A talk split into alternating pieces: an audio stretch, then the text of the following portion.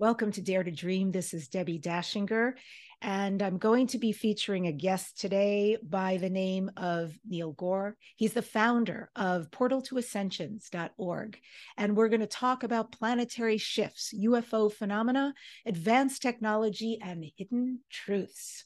Dare to Dream show has been nominated for two People's Choice awards for a Webby Award, as well as winning the Coalition of Visionary Resources Award for the best radio and podcast show. Dare to Dream is listed in Whelp magazine as one of the top 20 best podcasts to listen to this year. So thank you for being along for the ride.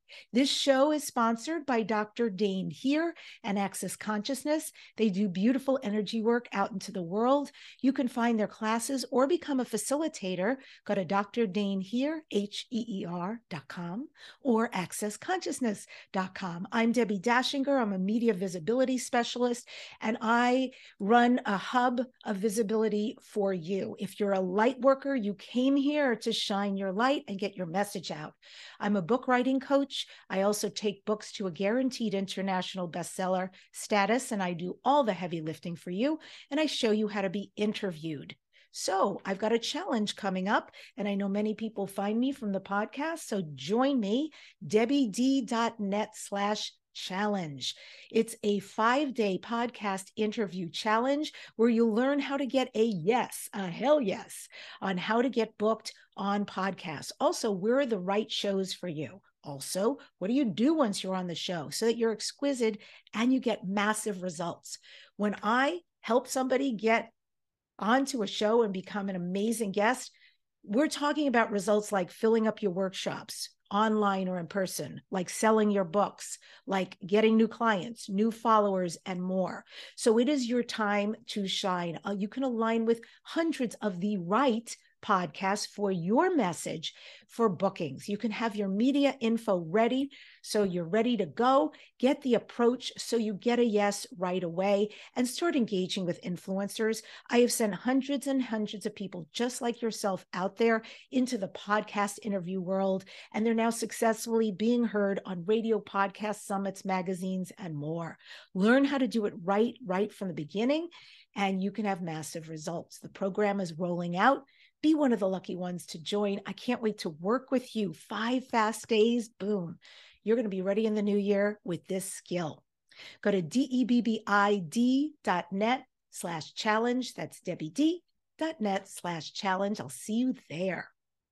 So today I'm speaking with Neil Gaur, who's the founder of Portal to Ascension. This is a conscious event production company that hosts presenters on a variety of topics such as the origins of hum- humanity, the existence of extraterrestrial life, exposing hidden truths, and exploring the nature of reality. Neil travels the world facilitating gatherings and filming documentaries intended to empower individuals to reclaim their sovereignty and awaken to their full potential. Neil also operates an online platform that creates and facilitates 110 and more conferences and workshops per year. Portal to Ascension has worked with over 1,500 researchers, spiritualists, scientists, and consciousness explorers. Neil himself is a philosopher, historian, researcher, and spoken word artist.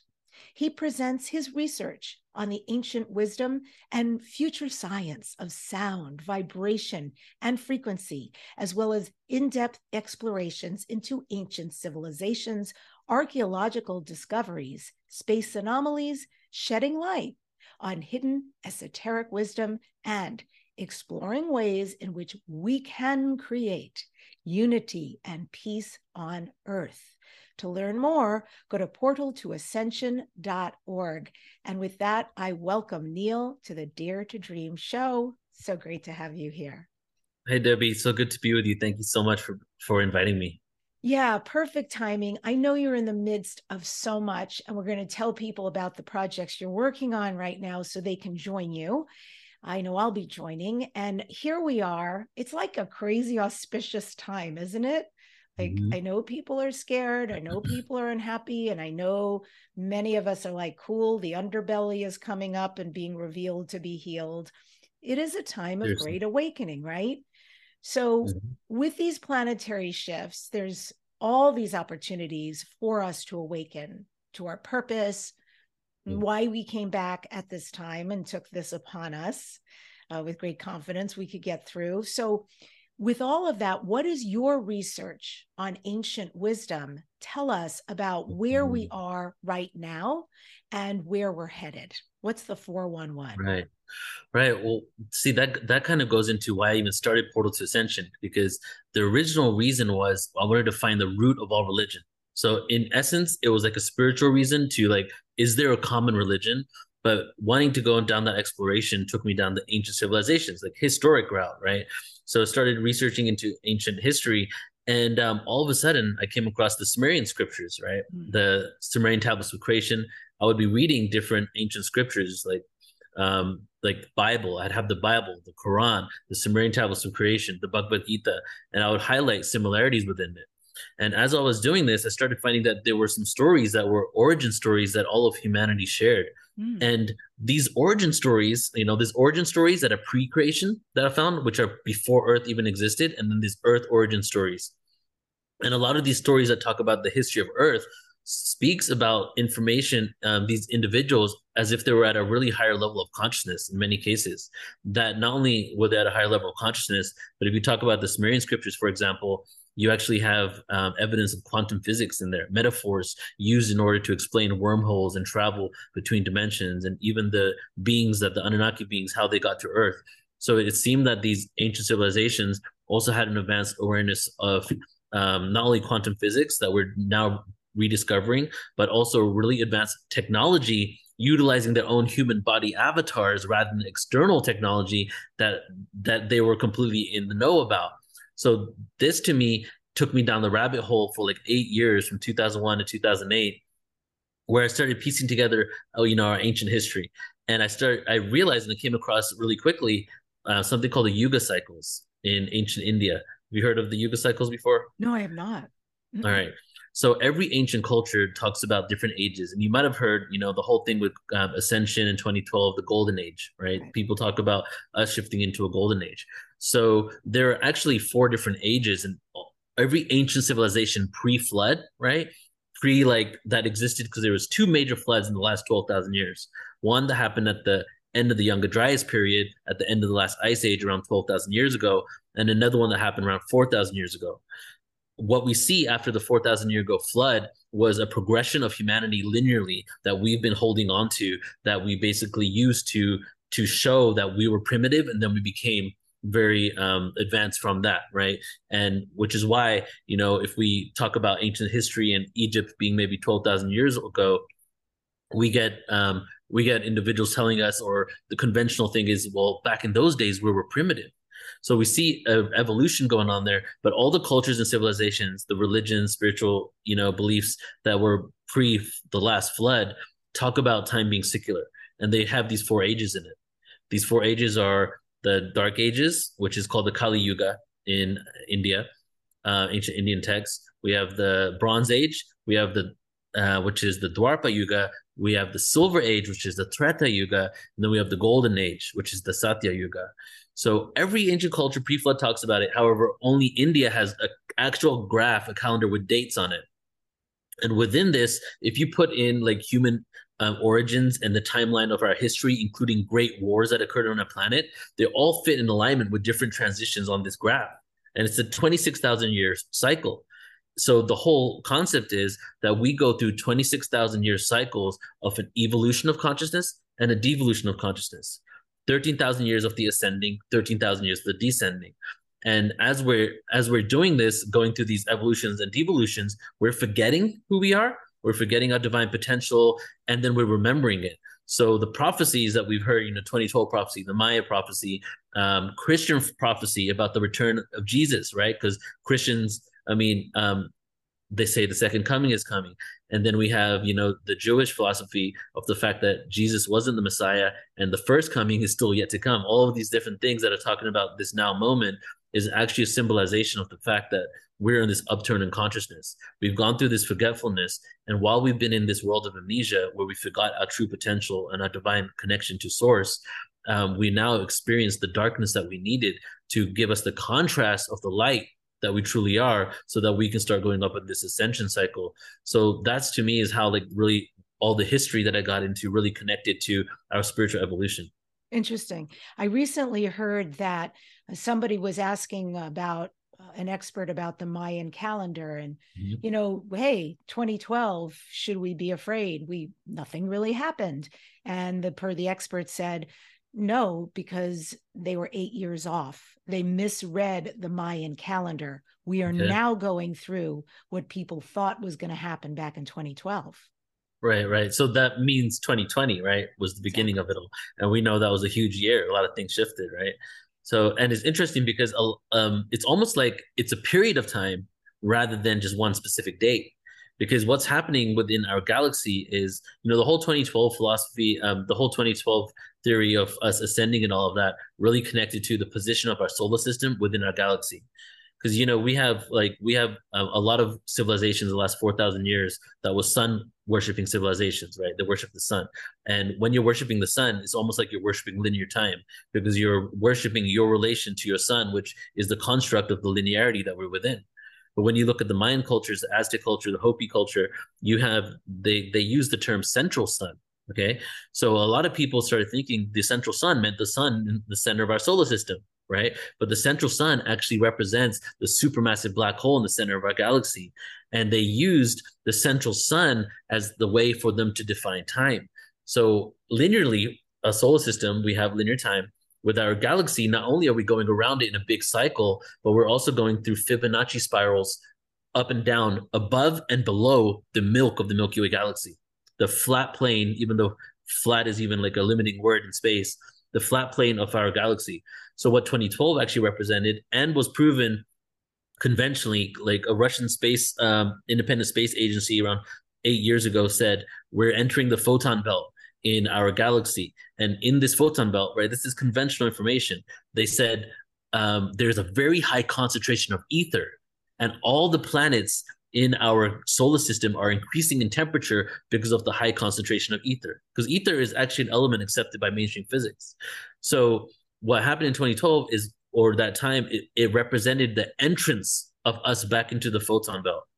So we were underneath the, the flat plane of the galaxy, where we were going underneath it. And then we started hitting the photon belt in 2012. And then there's a period of time, a few years, where we're basically passing through the photon belt and what occurs when we're doing that is basically it's a high concentration of ether, bombardment of cosmic rays, bow shock from the galaxy, just bombarding our planet, complete alignment with the black hole in the center of our galaxy. And then when we ascend, it's a representation of us leaving the photon belt and coming into, you know, the other octave of existence. So that's what it really represented in the Mayan culture because they were completely connected to the cycles of time that transcend our solar system but are more galactic. And do you have any sense of timeline as far as when we'll be coming out of this period? Yeah. Mm. So that so I my my COVID hobby was actually was Yuga cycles. so I actually I got um certified as a teacher from Ananda College in Yuga cycles and because I really wanted to dive into because you can bring into everything like the reason we have everything on this planet right now has to do with the position of where we are within the cycle. So we entered this cycle, the Kali Yuga, from the Silver Age around 700 BCE. Okay. And a little side note when you enter different cycles and you look at the calendar, you can look online, say Yuga Cycles calendar, you'll find it. And um, look at the incarnations of very important people around that time. They all happen right at the beginning of a Yuga cycle. Okay. So, meaning like what happens a lot of times is avatars with the awareness of the cycle that we just left come down to earth to give you that information just so it, people have the opportunity to still be liberated in a matrix like the system. So, for example, Pythagoras, Confucius, and um, Buddha were they were all born 479 or 480, like within a year from each other. I'm sorry, 579, 580, which is right when we enter the cycle, and they all died within a year from each other too. Mm. So it just is a representation that many different avatars actually came when we enter the cycle. Then we went to the the depths of the cycle, um, and then we kind of started going up again in um, the ascending age. However, the ascending age was still within the Kali Yuga, because all cycles are reflected on each side. So all four cycles are on one side, descending. All four cycles are on the other side, ascending. At the top, you have two golden ages connecting. At the bottom, you have two Kali Yugas connecting. So each age, to answer your question, mm-hmm. um, is twice as long as the other age. So Kali Yuga is like a thousand, um, I think like a thousand something years. I don't remember the exact amount. And then the Dwapara Yuga is twice that. And then the um, Treta Yuga is twice that. And then the Golden Age is twice that. But the Golden Age is doubled up. So not only do you have twice the other largest age, it's also doubled up. So which makes it even extra longer. So just to answer now what when we're leaving this age. So the time that we transitioned out of this age was in 1700. Every age has a theme. There's a 200 year transitory phase from one age to another. So from 1700 to 1900, we're in the transitory phase, basically moving from one from the Kali Yuga to this age. The theme of the Kali Yuga is the age of hierarchy and authority and delusion. Hmm. Right. So I don't really need to explain that, but right. maybe I'll just touch on the hierarchy element. You know, we give up our power to to authorities. We don't realize that we can be our own sovereign beings. We're not even at a vibration to even be able to be our own sovereign beings. You know, we're living in victim mentality. And then we shifted into the um, Dwapara Yuga, and the themes of the Dwapara Yuga are energy, ideological communities, um, energy and ideological communities. And I know there's one more theme I forget, but the energy element is what's interesting. What happened in 1700 as we started transitioning into this phase? Electricity was discovered, light bulbs, electricity sweeping over the planet, uh, made by people that were a lot of atheists were in basically the ones that were finding the science back in the, back back in those days. When we hit 1900, all of a sudden our energy shifts to the next level, and we start getting quantum physics we realize that energy on the subatomic level, and then we have Max Planck, Tesla, and Einstein, all three very spiritual people. And now, what the end goal is of this age, as we shift out of it, which is going to be in three, 3700 CE, that's when we end this age, we become the masters of energy. And becoming the masters of energy goes from electricity to subatomic particles to realizing we are energy and then being the masters of our own energetic field before we go and enter the next age. Amazing. So that begs me to ask about space anomalies or advanced technology, because when you're talking about this, they, they start to come into play. What is it that we don't know? Those of us who are on the pulse of UFOs and extraterrestrials and are, follow all of this and are heavily involved with what's going on, but there's always new information coming out. What mm-hmm. is it that you're aware of that you can tip us off to?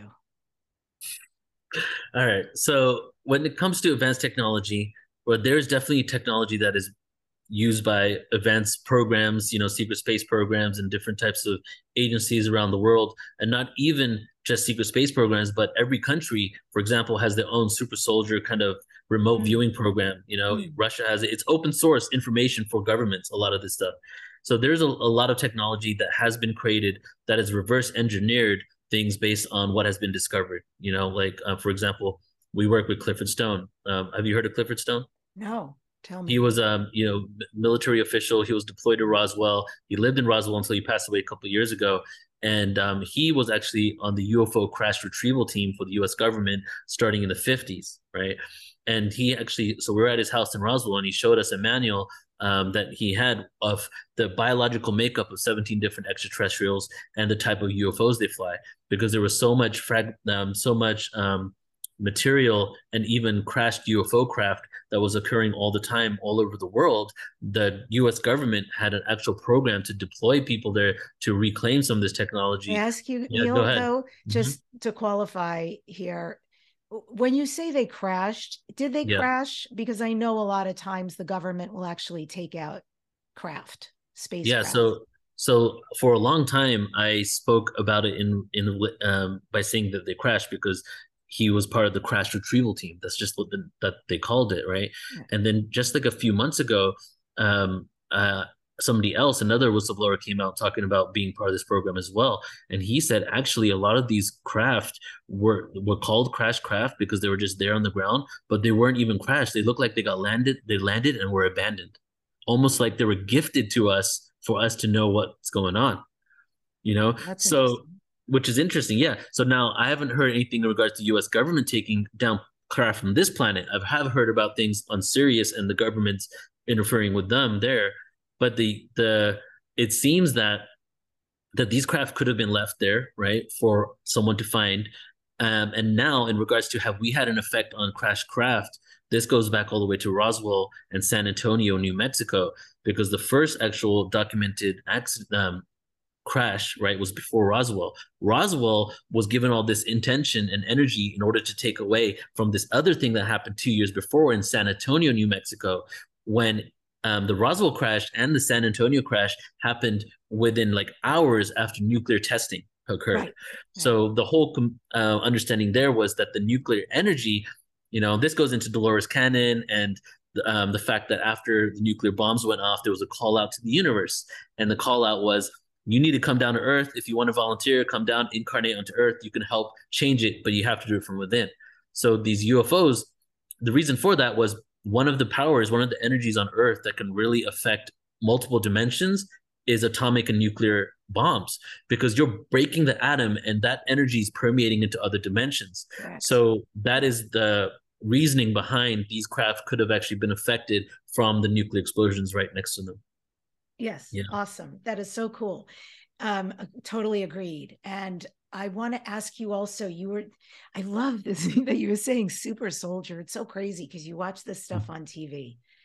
And what do you know about a super soldier and how would we know where they are and how they're operating? Mm. So this goes into the other component of the technology question that I wanted to bring it to, which was the real truth is that we are the most advanced technology, and um, and the abilities that the human avatar have to transport ourselves and consciousness in our physical bodies with just our own minds and our own being, rather than using external technology, um, being able to levitate, being able to manifest things. These are all um, abilities because ultimately, look at it like this: we're in a holographic um, universal expression of consciousness um, and within that it's a very advanced organic computer program if you will and within that you could change the programming to be whatever you want in order to create anything you imagine can imagine. And that is what the movie the matrix is.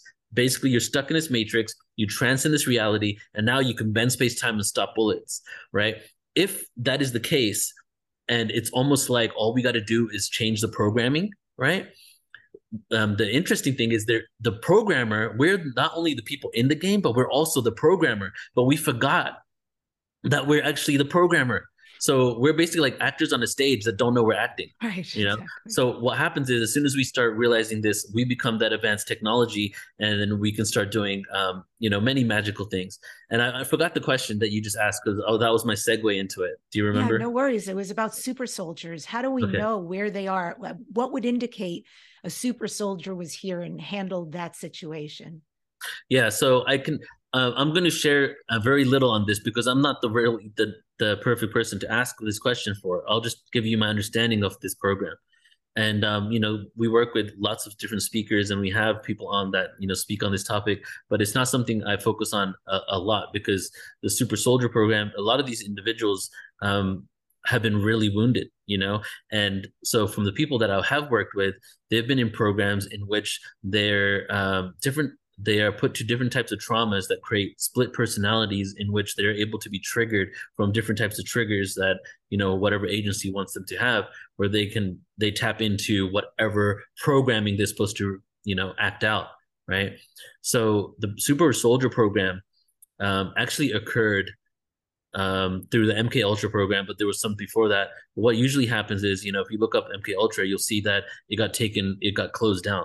But usually, what occurs is when pro- projects do really well, they pretend to close them down, and then they take them black budget and they start continuing this program, you know, off the books. So many um, children have been, you know, taken at taken at a very young age. A couple of people like Marina Seren, Geraldine Orozco that we worked with have and then later in life some of them wake up to what has actually occurred and go through all types of hypnotherapy and different types of uh, modalities to transcend it now your question is how can we really know who is is you know the super soldier in the room right and honestly i don't know and i don't really focus on that what I do is like I have seen some super soldiers come to some conferences, right? And then I was at Awake and Aware in 2008, Kerry Cassidy's first event, Project Camelot, and they had a super soldier come in, and other super soldiers came, um, basically just sat in the crowd in order to observe what this guy was going to say, so he didn't release too much. Mm-hmm. And that was called out by somebody in the room that could really tap into that energy. So there are those that are out there um, that can tap into and realize that. But what I will say is, what you can do yourself is create a protective bu- bubble of the higher frequencies and just know that you're protected all the time and move forward in that and not really have that fear that you're going to be attacked. That's kind of how I do it. I don't really give it the time of day, even though I do so many events. I really focus on the solutions rather than the problems. Beautiful. I love that. What a great tip. Really great tip. Always surround ourselves uh, with a bubble and always highest frequencies because that's not just for you kiddos you're mm-hmm. also Im- impacting the entire planet which needs a lot of love right now and everyone who ascends Seriously. their frequency is making a huge change so well that's a perfect segue because i wanted to ask you about music i know you do mm-hmm. spoken word and i'm totally into sound and frequency and healing I've I'm in a band called Lions of Lyra. I'm a oh, singer. Nice. It's beautiful. Love we that. do gigs, really uplifting music, and we do sound healings. I don't even like to call it a sound bath. It's a sound healing. It definitely is a frequency right. changer and meditation. And so it's a joy spot for me. So when I learned that about you, I was super excited. Mm-hmm. So tell me about what that is for you. How does that mm-hmm. manifest mm-hmm. that part of your creativity? All right. Well, I want to kind of share the story of how I even got into sound, yeah. right? Because it's it connects to the history thing. So when I started looking at the Sumerian scriptures, and then I started seeing um, translations of the Sumerian scriptures, that these things that look like spirals coming out of like a mm. planet with like a serpent coming out of it were actually sim- symbols for wormhole travel and black hole travel from one being to another being and the, and a hybridization program that occurred between the gods and with a lowercase g and and humans, right? So I was like, wait a second, how are these ancient civilizations talking about quantum energy and, and wormholes? That doesn't make sense. So I started looking at my own religion I was raised in that I'd basically become an atheist to at, at this point, which was Hinduism, which is Hinduism. And I started thinking, like, wait a second, is meditation, yoga, Ayurvedic diet, all these types of things that they're talking about here as modalities, are there actually ways to affect your personal vibration? right? And so then I realized I started getting to the understanding that meditation is creating harmony within the body. And what is harmony? It's the fact that frequencies can be disharmonic and is bringing unity consciousness to that and creating some sort of um, balance. So, and as I started exploring quantum physics, I realized that we are all frequency, right? We've now proven, we've now quantified literally that you and I were not made out of solid matter we're made out of subatomic particles. And these subatomic particles are vibrating in and out of reality always. So on the Newtonian level, you look like these atoms look like particles, but the what those Newton, Newtonian atoms are made out of are vibrating frequencies. So therein lies the illusion. Why is it that I see something as solid, whereas if we get down to the subatomic world, it's a vibrating sound frequency. Yeah, it's but crazy. It's not just vibrating; it's it's here and it's not here you know what else does that yeah a hologram it's exactly the way a hologram works mm. and we're basically piercing through the veil and realizing all things are made out of vibration mm. now this connects to sound because even there are sounds that are inaudible those are the vibrations right. and there are sounds there are frequencies out there that are not audible that we're able to translate to a sound that our human ears can hear so as i started understanding that we're all made out of frequency and vibration this is the real reason why I got into everything I'm into because I I've started seeing that spirituality, consciousness, extraterrestrials is all frequency. And the reason why we can't perceive all the realms around us is because we're in a limited bandwidth of frequency. Our eyes can only see a certain amount of hertz. Our ears can only listen to 20 hertz to 20,000 hertz, but there are frequencies that exist above and below it. So there could be a whole entire universe of experiences out there that we're not able to perceive because of it.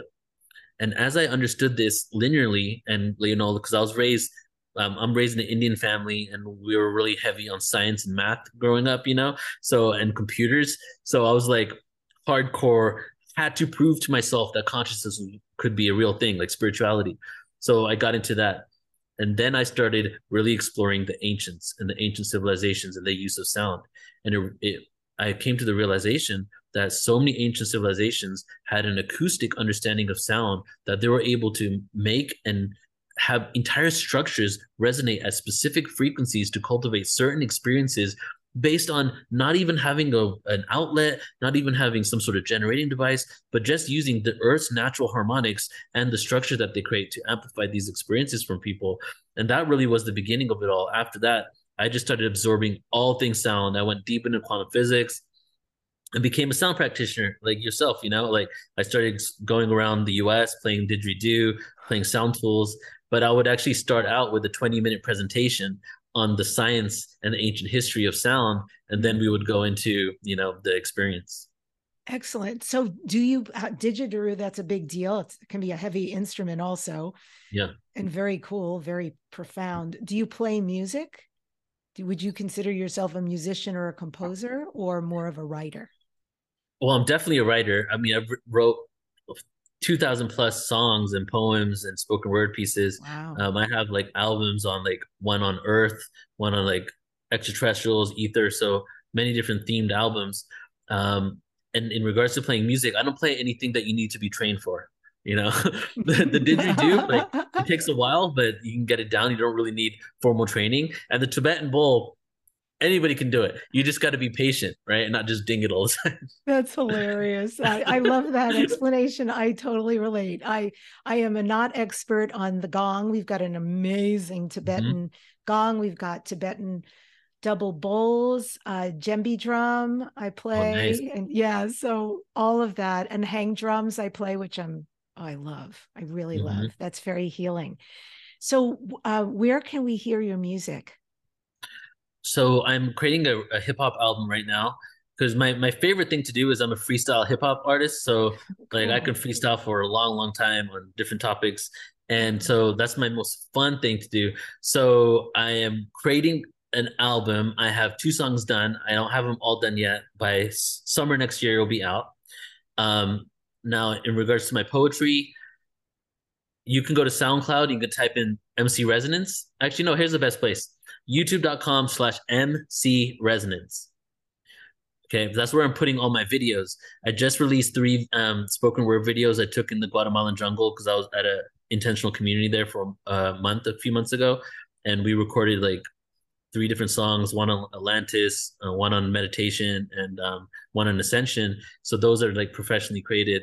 And then what I love doing is I'm going around the world and um, getting filmed on top of ancient sites and doing spoken word on ancient pyramids and things. So a lot of the videos on that channel are me on like different ancient pyramids, basically doing spoken word. It's oh, pretty fun. That's awesome. Oh God, I can't wait to see this. All right. mm-hmm. We're going to check it out. YouTube.com slash MC resonance. Uh-huh. Are you one of those that somebody can hit you with a subject and you can just start rapping? Yeah. I I have only I haven't met anybody, humbly speaking, 100%. I haven't met anybody in person that can freestyle as well as I can. And, um, but I have, I do follow people online that freestyle way beyond me that are, are like kind of my idols when it comes to freestyling. Oh, that's quite but a skill. When I, I, when I was in the jungle in um, Guatemala just now, every week we'd have kirtan. And then after all the kirtan songs, we'd open it up. So we'd do like, um, we just have them all playing guitars and different drums, and I'd freestyle for like 30 minutes on different topics on like different gods and Shiva, things like that. Okay, I love this, and I may have mm-hmm. to before we we end this a little bit later. I may have to ask you to do something for us. Just saying, right. putting it out there. Yeah, you can decide later if you're a yes or a hell no. no, I'm always intriguing. Down. Awesome, good for you. You dive. so you you just mentioned you're going to. First of all, how much do you travel? Is it a tremendous amount around the world? Yeah, well, I so I separated with my ex-wife about a year ago, right? And even before that, we were traveling quite a, a, lot, but we still had a home base. And then when we separated, I decided there was no reason for me to be in California, so I just began just traveling full time, no home base, just like wherever I want to be. I, I spend most of my time in Mexico because I love the Yucatan. I'm huge into the Maya. The Maya is like um, mm. I've done like three hour, four hour presentations on the Maya history and and um, I mm. like when first time I went to Yucatan, I wanted to kiss the ground. I felt like I was home, like it was wow. past life stuff. Probably you know, were, yeah, yeah. And so over there, also, there's only 5% pyramids excavated. There's always finding new things. So I spend a lot of time there. Uh, I was in Europe just recently. Next year, we pick up a lot because we're doing a lot of live events. We're doing um, two tours to Egypt. We're doing a conference in Glastonbury in England. We're doing one in San Diego. And then um, we have a few retreats. We have a retreat in Guatemala and all that. So the traveling is picking up quite a lot over the next two years. And then after that, I'm going to see where I want to be. Like, I really don't know where I want to live, where I want to be. I'm kind of exploring the world, the planet, trying to mm-hmm. figure out where I want to call home. That's beautiful. Wow. What a way to explore it, right? To experience yeah. it. That's firsthand. And so, with you going to all these places, and I resonate with you with the Yucatan and the Mayan culture and the pyramids, yeah. it's amazing. It's profound. Mm-hmm. Have you found archaeological discoveries that are shedding wisdom that could help us right now so we all have the best possible outcome on earth or anything that was prophetic? Yeah. So, um, well, personally, so one of my goals in my life is to eventually be an archaeologist on sites, you know, doing mm. digs myself.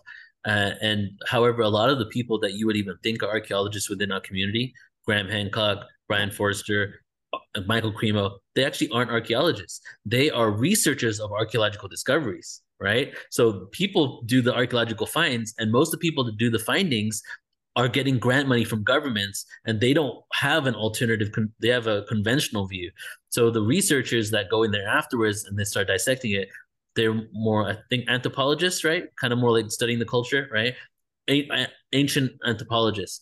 So that's kind of where i am with it. I'm more of like a researcher of these ancient cultures. And however i have been to some ar- some archaeological zones and seen some things right? So in peru I will talk about Peru for a second, but just give me one second to talk about Egypt because Robert Schoch, he's a good friend, and he was at my conference a few years ago, and then he's also going to be at the one in San Diego in April at ascensionconference.com. And he actually is the geologist responsible for dating the Sphinx back to at least 12,000 years ago, which are around uh, five to 6,000 years older than we've actually been told.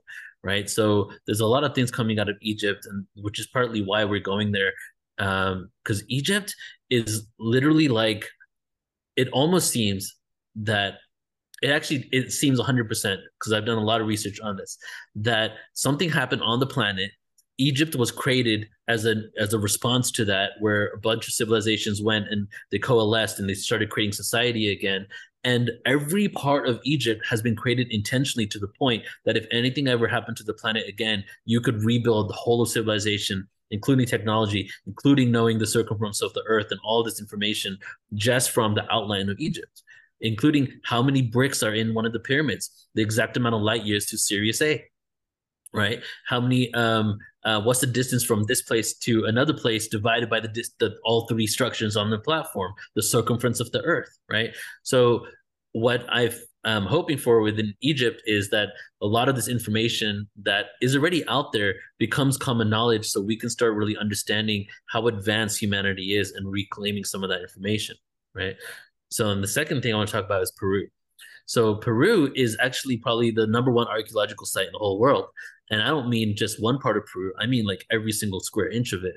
It's so amazing how many ancient sites and structures were there. It was a central hub for tens of thousands of years for culture. And so much so that you can go to somebody's backyard, start digging, and there's over 50% chance you might eventually hit something. Like mm. it's like it was like almost all civilizations. And um, in Peru is, are where they found the elongated skull people. Have you heard of the elongated skulls at all? No, please go okay. for it. So the elongated skulls, um, there's elongated skulls from around the world, but Peru has most of them what we've been told by Peruvian government and then other mainstream researchers are this happened through cranial deformation. And this is a thing that used to happen back in the day is where um, different ancient tribes, especially the Inca, used to get two. And you know, this isn't like we've done archaeological digs, we found the tools, we've seen the damaged children's brain um, skulls from it. Like this is a reality. They would get two planks of wood, put it on the top and bottom part of the brain, they would get some sort of stringy device so that they could um, close it out and just squeeze your brain together. And when you were born, they would put it on your head and then slowly uh, crank it as you get older and older to make your skull deform to be elongated. Okay. And the so reason for cultures, that was? Yes. So this is the reason. So they were um, so this is what we were told was the elongated skulls however there are actually naturally um, formed elong- elongated skulls mm-hmm. and the cranial deformation story has been used to put us away from the naturally occurred one mm-hmm. the naturally occurred one there's so many that if you go to the main cat- uh, cathedral in lima peru they're underneath the basement circle all the way around you can go and visit them so what makes them naturally elongated and how we know is that there's no signs of actual cracks in the skull or holes made like they usually do for these skulls. Hmm. Plus, they have two suture lines down the um, skull, which we only have one. So it's a genetic anomaly. Mm. And at the back of the elongated skull, which is hugely elongated, there are two holes at the back of the skull. Why? Because their blood flow wasn't enough from the front of the brain. They had a whole entire artery system, vein system to provide blood to the back of the brain. These beings existed within the last 10,000 years, and they're from Paracas, Peru. So whenever you go, wherever you go all over Egypt, you'll find some evidence or remnants of this. So the Paracas people, now here comes to your answer here. The Paracas people were actually um, the royalty in the Inca community. The Inca were the common people. The Paracas eventually, um, the Paracas eventually left, and you know we don't know if they got wiped out, something happened, and then the Inca continued to try to elongate their skulls in order to mimic the royalty that they were before. Oh, fascinating! Dear God, yeah. what we do to ourselves. Right. If it's not high heels this lifetime, it's it's people drilling their heads and putting right. boards on. Wow, it doesn't sound like it was very successful to try to emulate. But no. is that because they had a different kind of it sounds like when you're describing it or feels energetically like there was a different kind of brain power, but there was also a different kind of communication and intuition going on yeah. with all of that. Of these elongated skull beings, right? Right. So now here gets into like the deeper part of the story was that Brien Foerster, who's the you know the researcher of that area um, he had been trying to get the the Peruvian government to allow them to take a piece of this uh, elongated skull to do a DNA test. And for years and years and years, they wouldn't allow them to do it until around two years, four years ago. And they did the DNA test. These beings aren't Homo sapien, but they existed with us, wow. and they were more. They were actually more intellectual than any of these other beings. Um, mm. Like little disclaimer, is that conventionally we know that there were seven other Homo sapien beings that existed with us in the last 300,000 years. But we were told that they were all dumb and ignorant, like, and didn't know how to do anything. And we, out, you know, we actually outpaced them. So these skull beings, we can see their culture, their pottery, they existed. They were the royalty. And the trippier part is that they had red hair and they weren't connected to any of the Alaskan land bridge native indigenous people and the Hopi and the Maya have DNA connections to these beings. And then the last thing is their DNA haplogroup points to Mesopotamia during the time of Babylon in Sumer, the Anunnaki story. So, which then makes us think that these are the eventual offspring of the original Nephilim that hybridized with humans over multiple years and then took some sort of ship or whatever and then came to the Paracas Bay and began their culture over there. So, that's one of one of the theories and you know i'm just throwing it out there but there's a lot of evidence to back that up especially looking at the genetic um, migration of those beings incredible wow mm-hmm. so you have spent a lot of time in peru looking mm-hmm. into these things your your dream at the end i'll ask yeah. you what do you dare to dream but that's definitely sounds like a dream you want to be on yeah. the site with these people can robert Schoch get you in with him when he goes to these digs yeah, so when he goes to Egypt, yes, actually, he probably can. So I know he hasn't been back in a while. he's starting up again. But what's happening now is a lot of these individuals are just taking tours, people there, and is there's a lot of things that are limited now when you go to Egypt. It's not really easy to get you know insight. So we're going with you know JJ Desiree Hurtak. Yes, absolutely. They've yeah. been on the show. Uh-huh. Yeah, so they're good friends. So the two tours we're taking, one's the Stargate experience people, and then we're taking the second tour is, is JJ Desiree Hurtak. So I'm excited to go with them because they are very spiritual. So they have a really good balance of archaeology with consciousness. You know what I'm saying? Whereas some other researchers really focus on just the historical evidence and don't tie in the spirituality as much. So I'm excited to go there and really tap into, you know, the greater picture of what these people knew about who we are where we come from and all that. Yeah, absolutely. If I went, I would uh, want to do the Hathor temple, find mm-hmm. the origin of Isis temple, and yeah, that would be it right. for me. that would. I just connected with a lady like yesterday that said that she touches things and she gets the images of what happened mm. at that mm. time, and she's going to Egypt just so she can touch the different rock and get visions of what she was doing at those times. And I was like, well, that's pretty profound. It is profound, man. You'd want to travel the world doing that. With Seriously, that, right? with good lifetimes, benevolent mm-hmm. beings.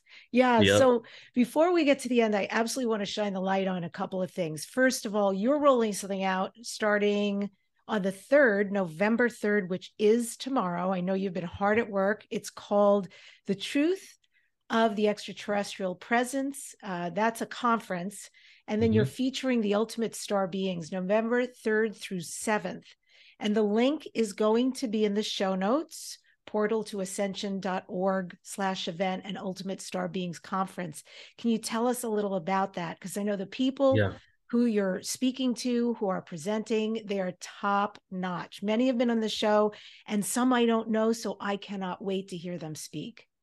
Yes. So about six months ago you know as i was creating the next series of events i just had this huge calling to create one of the largest et conferences ever. So it started with three days, ended up becoming five days, and then we even threw in a free panel day, right? Where what's happening in this moment as we're recording, which is 12 hours of panels um, and for free on our YouTube that people can check out at Portal Ascension on YouTube. And then, yeah, tomorrow we start with the Ultimate Star Beings event. So the intention was to basically do a call out into the universe, put the lighthouse that humanity is ready to take the next steps needed in order to evolve our consciousness so we can eventually be in a reality with open contact with our galactic community. Mm-hmm. And and however, part of that is, or a huge part of it is making contact with ourselves, right? So mm-hmm. when you look at these events, because we do UFO disclosure stuff, we do extraterrestrial awareness. Extraterrestrial awareness I hold as the spiritual understanding, and UFO disclosure I hold as like the government things, what's going on in the mainstream. So this event is five days, 55 speakers, nine hours a day of nonstop consciousness and the actual experiences of these beings, right? And you'll soon find out, like we'll have stories of different planets and things like that for sure, but you'll find out, and most people listening will probably already know this is the case, is that these are messages from the stars right? And these messages are how we can improve our own experience on Earth, create new institutions that are for the betterment of our all, but really doing the inner work that's needed for us to be at a place where we deserve to be the caretakers of this planet, right? Mm-hmm. At this mm. point, you know, technology, for example, is going exponentially, and it seems like human consciousness hasn't even caught up to the technology we're creating. So, but it's inevitable. This technology is going to be here. AI is going to exist. All these things are going to happen. What's the one thing that you can do in order to help change er, the world so that we use everything we're creating in a conscious way? Is by doing the inner work, releasing our triggers, facing our traumas, you know, um, expanding our consciousness. So this event is not nonstop, like five days of downloads with unlimited replay access, with not only some of the most amazing luminaries on the planet, yeah. right? But also a lot of new people because over the last few years, you know, during COVID and everything, so many people just came up and started being at their highest level of what they really want to put out in the world. And so we get the opportunity to have a lot of the people that have been doing this for a while, but also introduce you guys to many new people that are coming out with their messages. Yeah, beautiful. So mm-hmm. Portal to Ascension dot org slash event slash ultimate star beings but if you go to portal to ascension you'll be able to sign up asap i would get your name in there so you can reserve your seat and there are replays so for folks who are like i'm at work or you know i've got meetings don't worry I, am going to be doing both i'm going to be there live and also replay and just nerding mm-hmm. out on all of that and so we come to your conscious poetry or your rap i must ask you if you would be so kind and do I need to give you a theme or do you want to just riff? Yeah, give me a theme. Well, um most of the time on podcasts, I just do something I already know. So this is the first time anybody's asked me to freestyle. so right. let's do it. Mm-hmm. I like to do, um, I'm going to throw out a little bit so you have stuff to pick and choose from. I think that's good. Um, let's see, shedding wisdom, um, also global shift, and transparency.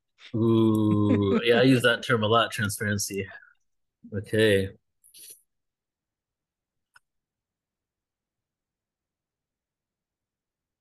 I am here on a mission. And that mission is to be shedding wisdom. But we all have the wisdom inside our souls that we can let go. We know that we're all old souls. Let it come from the core of who you truly be at the center of this galaxy, this Milky Way galaxy, where we've had so much anarchy for so long. But don't you hear the universe, the one song? Just playing to us inside of our brains, inside of our heart chakras. We were going insane. We were so much, so much people were so crazed because of the ways where we don't even know how to go through this haze. But life, life is just another phase that will one day be replaced by an unconditional phase of pure love, pure energy, the one consciousness fractalized into multiple personalities. And now we are here. How do you want to be? How do you want to rift? Are you going to go through this global shift that has been created for us to uplift all of humanity? But not just humanity, also the plants and the trees and the animals and the insects that are beneath, but really on the same level because we're all here incarnated. We had various forms of devils. There were all these heavy metals. And now we just let it go so we can live in the now and just flow. Our souls have been in this construct for a long time, but this time we can break through and be part of the divine, and source can come inside you because it was always there to start with. In the eyes of God and source, we're all just kids. All we want to do is just have the LOVE, the love frequency, as we ascend to higher densities and we cultivate integrity and true transparency. Oh, Neil Gaur out. Oh, that was so good.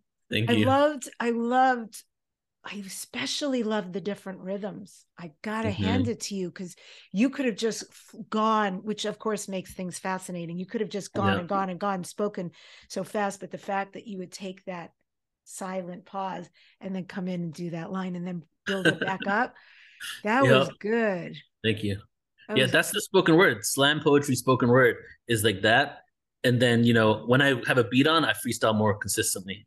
Mm, next Mhm. time. Next time Yeah. I'm gonna get you a beat for sure. All right, that'll be awesome. I could do just that. I could sit with you and just listen to that. That is so moving. That'd be cool because then you could just throw words out the whole time and I can complete continue to shift. Absolutely. Oh my God. That would be so fun. You know, because my background before I did all this 15 years ago, I was a professional actress and singer. And so I had to do a lot Nice. of improv. So I'm used to Mm. that being on stage and having stuff thrown at you and just you're a yes, Yes. and going with it. My God, I remember we used to have to do Hallmark mark cards and they would line four of us up. And the first two, uh, the first first person and third person had to rhyme, second person and fourth person had to rhyme, and it all Mm. had to be cohesive in the end. Wow. And man, you got to let go. You got to just be in that moment and let because stuff comes up and it's right. It's Yeah, accurate. exactly. It's the, the right thing to say. You get Right. out of your head, and it's such a good skill. So bravo. Yes. Thank you. You. Yes. So, darling, you are speaking at the Conscious Life Expo. Yay. February 10th through the 13th, 2023. Mhm. You've been there previous years too. What are you Yep. talking about? All right. So I'm doing two presentations. And the first one is on the truth, life, and times of Pythagoras. Okay, so that one's gonna be really fun. Is I've done a lot of presentations. It's literally my fun, the, the most fun I've ever had with any presentation. Um, that's gonna be a deep dive on the truth of Pythagoras. Who was he? What's all this mysticism? What do we have documented from him? The life. What was his life like? What was it before he got into this information? What kind of food did he eat? Because he was the first vegan documented in the whole of Greece. They hated him for it, right? So um, and then also, I'll just say he also was had a rare belief that we came back onto Earth into multiple lives, and so we're going to go into deep information on Pythagoras, um, and then the other one is um, sound and vibration workshop. So I'm going to start. Yeah, that one's going to be really cool. I'm going to start with a 10 to 15 minute presentation on the quantum physics and, and ancient history of sound, just to show like how legit this is, right? And then we're going to do the rest of the 30 to 40 minutes. We're going to have a symphony of chanting. People are going to do ohms at different levels. We're going to do seed sounds. We're going to be humming. We're going to create an energetic bubble because it's like the afternoon of Sunday. So it's like four hours before we end the whole conference. So uh, what I want to cultivate, and I'm actually in breath work training course right now to to maximize my skills for this workshop. We're going to do some breath work and do some chanting and just see what we can create together. Oh How man, right up my alley. Mm-hmm. I cannot wait. That sound both of them sound phenomenal for folks who want to go. I mean, this is the place. If you're a metaphysician, a spiritual folk from anywhere in the world, people fly in. I think they've got 15,000 people walking through the doors. It mm-hmm. is the, the thing I look forward to every year. I will be there. You can go live. And if for whatever reason you can't be there February 10th through the 13th, you can live stream it. So there's no reason to not attend. And that will also be in the show notes how you can register right away. I definitely get your seat or um, your ticket for that. Mm. And Neil, this is Dare to Dream. I just want to give out your website again portaltoascension.org for folks who want to participate in your amazing series starting tomorrow with all the presenters and then all the beautiful things you do online and in person. So, what are you next dare to dream? What are your future dreams and your future goals? My future dreams is to have land to build a, a community, a conscious community, a place where people can go, a place where we can really put into practice a lot of these things that we're learning. Uh, people can come to heal and to teach, you know, and also be trained to be the teachers of this new paradigm. So that's the eventual goal, Portal to Ascension. That was the vision from 2008. And so the productions that we create, you know, the revenue that comes in from these events funnel into our eventual goal, which is to rebuild society, actually like physically rebuild it for the betterment of us all. Beautiful. I'm now a fan of yours. I have so enjoyed this time with you. Thank you for coming you. on the Thank show. You, Debbie. I hope it's the start of more conversations in the future. And I end today's show with this quote from Charles Kettering My interest is in the future because I am going to spend the rest of my life there. Thank you for joining us today. Remember to subscribe to this number one transformation conversation, the weekly Dare to Dream show. Leave a comment.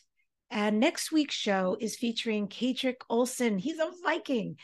His expertise is in supernatural and paranormal, and he's got over 30 years' experience. I'm very excited about that conversation. And if you're listening to the podcast and you would like to see myself and Neil, go to youtube.com slash Debbie Dachinger and join us there. I read all your comments. Thank you so much, everybody, for daring to dream and for raising your vibration to make this world so much better and so ready for all the good that is about to come.